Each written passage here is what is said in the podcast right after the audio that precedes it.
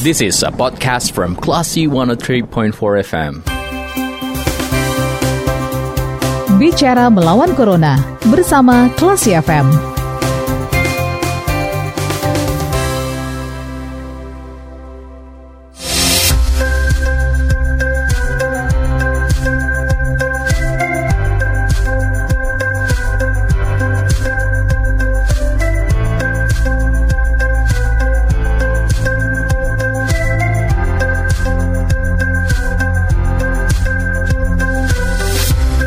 103,4 Kelas FM bersama kita lawan Corona. Classy People saatnya Anda mencermati program Bicara Melawan Corona bersama saya Radi Pranata dan kali ini kita akan ngobrol bersama dengan Wali Kota Padang ada Bapak Mahyildi Ansarullah berkaitan dengan melonjaknya kasus COVID-19 di Kota Padang. Saya langsung sapa saja di line telepon. Assalamualaikum Pak Wali. Assalamualaikum warahmatullahi wabarakatuh. Kabarnya sehat hari ini? Alhamdulillah. Alhamdulillah sehat. Nah, eh, Pak Wali terkait dengan uh, beberapa waktu belakang mungkin dalam satu bulan terakhir gitu ya Pak Wali ya kan uh, bisa dikatakan kasus COVID-19 di Kota Padang itu terus meningkat nih Pak. Bahkan uh, Kota Padang juga di uh, masuk ke zona merah. Nah itu bagaimana uh, statement dari Pak Wali Pak? Ya baik terima kasih. Jadi memang uh, peningkatan COVID itu kan hmm. sekarang ini mendunia ya Iya Pak. Hmm. Artinya di mana negara juga terjadi peningkatan, termasuk di Indonesia. Di Indonesia kita di seluruh provinsi hmm. terjadi peningkatan. Ya, artinya peningkatan yang terjadi sekarang ini uh, itu ada yang menyebutnya dengan gelombang kedua dan fase hmm. kedua dan yang lain. Ya, tapi memang adalah ini fenomena yang terjadi di mana-mana termasuk juga di kabupaten kota di Sumatera Barat. Mm-hmm. Ya, dan ada juga terjadi peningkatan. Nah, menurut itu uh, nah tentu uh, kalau kita inflasi, mm-hmm. peningkatan di Kota Padang ataupun juga di Sumatera Barat mm-hmm. itu disebabkan oleh apa orang yang berasal dari luar ke Kota Padang mm-hmm. ataupun juga orang Kota Padang atau orang Sumatera Barat yang keluar sempat uh, berada di daerah pandemi. Mm-hmm yang yang apa yang yang yang parah gitu. Nah waktu itu dan sebetulnya di Sumatera Barat atau menjadi Kota Padang sebelum Lebaran ya, itu kan kita sudah mampu menurunkan kasus kita yang terbiasa dan sehingga memang sudah banyak daerah-daerah yang zona hijau di Sumatera Barat. Nah, kemudian uh, juga di Kota Padang waktu itu adalah uh, kuning ya. Nah, uh, kita mampu hmm. untuk me apa mengendalikan itu. Dan dan kemudian ketika banyaknya orang Padang yang keluar provinsi mm-hmm. atau banyaknya orang yang keluar provinsi masuk kota Padang maka inilah uh, apa terjadinya peningkatan. Mm-hmm. dan itu ditandai dengan uh, klaster yang berkembang klaster kantor. Iya pak. Tambang orang-orang kantoran yang keluar masuk uh, provinsi ya, provinsi yang lain, hmm. ya ke Jakarta ataupun juga ke provinsi lainnya. Nah, maksud itu tentunya lah uh, dengan kita melihat fenomena ini, nah hmm. tentu kita harus uh, menyikapi terhadap orang yang masuk ke Sumatera Barat, Kota Padang, dan kemudian juga orang yang keluar dari Sumatera Barat. Okay. Nah, Alhamdulillah hmm. kemarin nah, tadi siang, tadi pagi kita dengan Pak Gubernur, maka Pak Gubernur sudah menegaskan juga bagaimana uh, apa pembatasan hmm. orang-orang hmm. yang masuk ke, ke Sumatera Barat okay. atau juga Kota Padang, hmm. dan kemudian uh, juga pembatasan orang Padang yang keluar uh, provinsi hmm. tentunya. Oke, Pak, uh, maaf saya potong dulu Pak, uh, Pak Wali terkait dengan statement tadi yang uh, pembatasan orang masuk ke Sumatera Barat itu teknisnya seperti apa Pak atau gambarannya seperti apa Pak Wali? Iya, uh, sekarang ini kan yang membawa ini kan orang yang dari luar mm -hmm. ke Kota Padang. Mm -hmm. Apalagi sekarang ini kan uh, bukan hanya melihat udara saja kan melihat darat, darat kan. Iya Pak. Uh -huh. Itu kan kalau kita lihat itu berapa banyak bis-bis yang baru masuk ke uh, Kota Padang dari mm-hmm. Jakarta atau juga dari provinsi lainnya. Mm-hmm.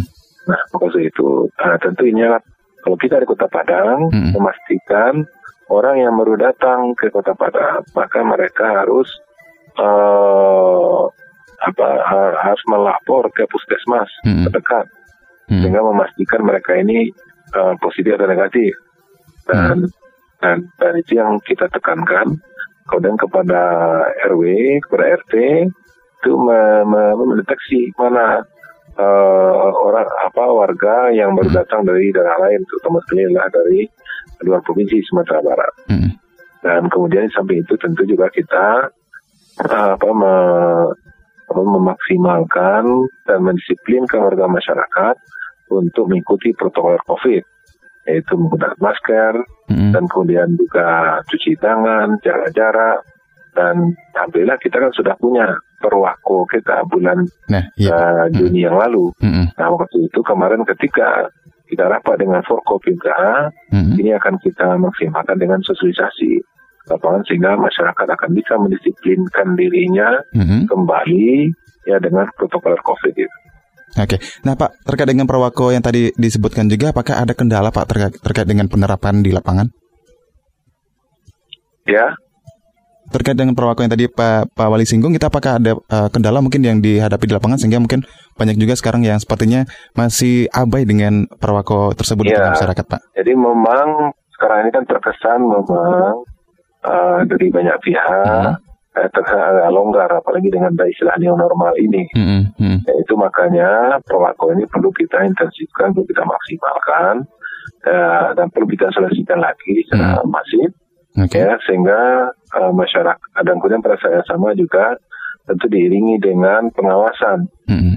ya, dan melalui saku pp ataupun juga melalui uh, SK4 ataupun juga melalui kita semua Bagaimana kita satu sama lainnya saling meningkatkan, saling apa saling menegur ketika ada orang yang tidak menggunakan masker, hmm. dia keluar rumah, nah kemudian kita ingatkan agar mereka menggunakan masker.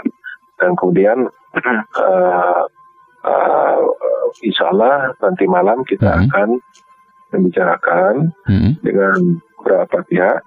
Nah, mudah insya Allah akan ada ketegasan-ketegasan selanjutnya yang akan kita bisa hadirkan nantinya.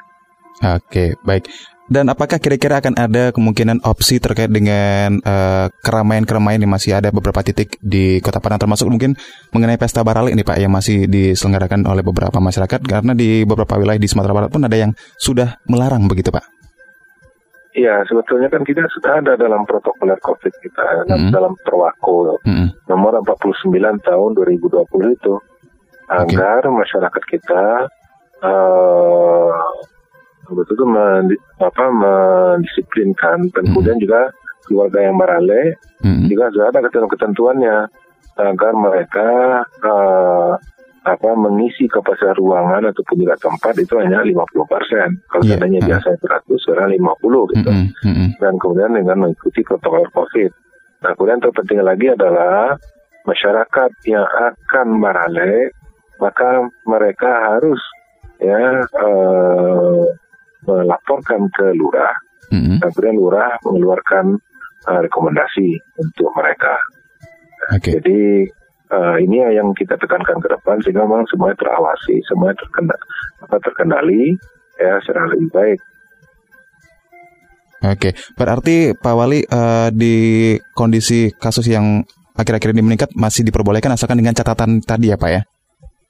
Ya, Artinya kalau tadi itu Pak Wali, uh, kalau ada masyarakat yang ingin menyelenggarakan uh, mungkin uh, keramaian ataupun pesta pernikahan seperti barale itu uh, masih diperbolehkan dengan catatan yang tadi Bapak jelaskan. Iya, ya. iya, uh. memang kita, kita apa kita kendali itu makanya hmm. uh, apa uh, kita nanti kalau seandainya mereka tidak apa tidak melakukan proses perizinan hmm. ke lurah, hmm. nah nanti mereka akan dikenai denda. Oh, Oke, okay. ada sanksi di situ yang diatur. Oke. Okay. Ada ada. Sanksi. Baik. Uh, terakhir Pak Wali uh, terkait dengan apa, perkembangan kasus COVID uh, yang terus meningkat di Kota Padang, harapan Bapak dan juga himbauan kepada masyarakat, silakan Pak Wali.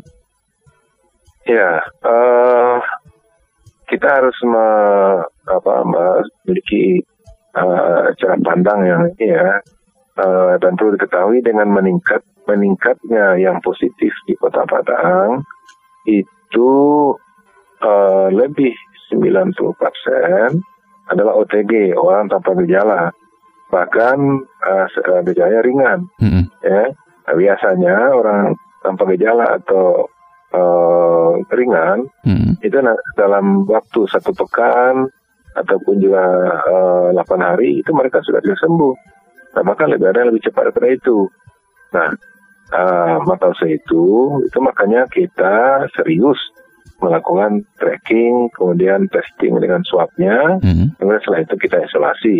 Karena bersama masalah COVID sampai sekarang ini kan kita belum uh, belum apa belum bisa mengatakan bahwasanya akan tidak ada, berarti akan tetap ada. Mm-hmm. Nah, khususnya sekarang yang perlu kita siapkan adalah bagaimana masyarakat kita mendisiplinkannya dan kemudian bagaimana kita uh, apa uh, menyikapinya dengan uh, mendisiplinkan masyarakat, maksudnya kepada warga masyarakat mm -hmm. dapat bisa mendisiplinkan dirinya dan, dan kemudian mereka uh, apa mematuhi protokol mm -hmm. COVID yang ada mm -hmm. dan sehingga uh, dengan semangat kita bersama saling ingat-ingat sesama lainnya, mm -hmm. kemudian bisa kita uh, putus mata rantai ini. Oke. Okay. Baik, terima kasih Pak Wali sudah menyempatkan waktu berbincang bersama kita dan yeah. selamat kembali beraktivitas. Pak Wali, Assalamualaikum. Baik, itu dia Klesi Popol obrolan kita bersama dengan Wali Kota Padang ada Bapak Mahildi Ansyarullah berkaitan dengan menanjaknya kasus COVID-19 di Kota Padang beberapa waktu belakangan ini ya Klesi Popol dan obrolan ini juga bisa Anda cermati di podcast Klesi apa yang bisa Anda download di Google Play Store ataupun juga di App Store ya. Kalau gitu saatnya saya Radhi Pranata pamit program kita lanjutkan kembali. Terima kasih. Anda sudah mencermati program Bicara Melawan Corona bersama Klasi FM. Tetap waspada, bersama kita lawan Corona.